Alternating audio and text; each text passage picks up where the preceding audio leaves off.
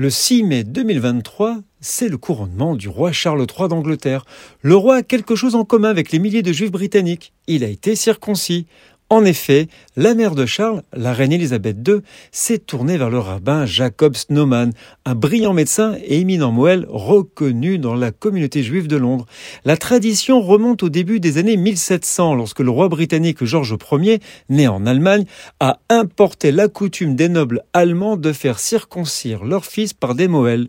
Concernant son lien avec Israël, Charles s'était rendu en 2016 à Jérusalem pour les funérailles de l'ancien Premier ministre israélien Shimon Peres. Pendant son séjour, il a visité la tombe de sa grand-mère, la princesse Alice de Grèce. En effet, Philippe père du roi Charles, a défié le nazisme, s'est installé en Angleterre et a combattu avec distinction dans l'armée de l'air britannique pendant la Seconde Guerre mondiale. La princesse Alice, restée seule à Athènes, a caché la famille Cohen dans son appartement avec elle.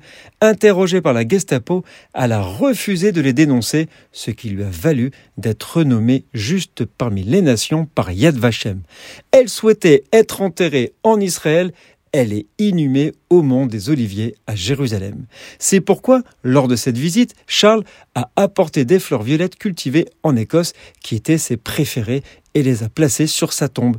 Le roi Charles s'est de nouveau rendu en Israël en 2020 pour commémorer le 75e anniversaire de la libération d'Auschwitz. Nous sommes le 5 mai.